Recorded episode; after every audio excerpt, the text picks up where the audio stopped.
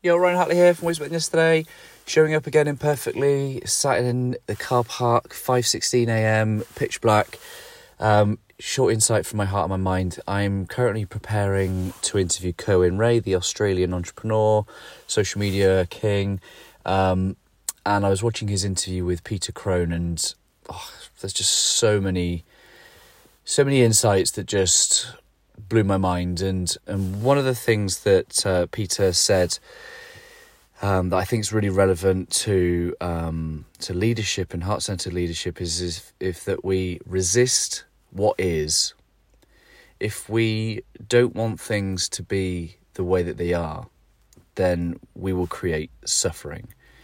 Um, if that we create some form of judgment around whether things are good or bad or, or as they should be or, or not as they should be, um, we're going to create some form of friction and tension, which is a precursor to suffering, which is such a characteristic of the Western world. And, you know, many of the perspectives that we might have taken from Always Better Than Yesterday in the, in the early days is understanding where we are, where we want to be, and being inspired to bridge that gap uh, to be better than yesterday. And you know, it's the things I've learned from Sadhguru as well is, is in the act of striving, it reveals the absence of something.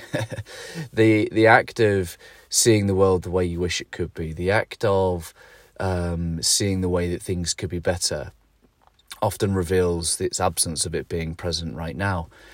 And the the thing I'd encourage us all as heart centered leaders is to be okay with both, is to learn to love and accept all that is and in showing up and using our skills and our gifts and our talents, we will get one step closer to a world that we know is possible without the expense of our peace, love, and acceptance in the presence.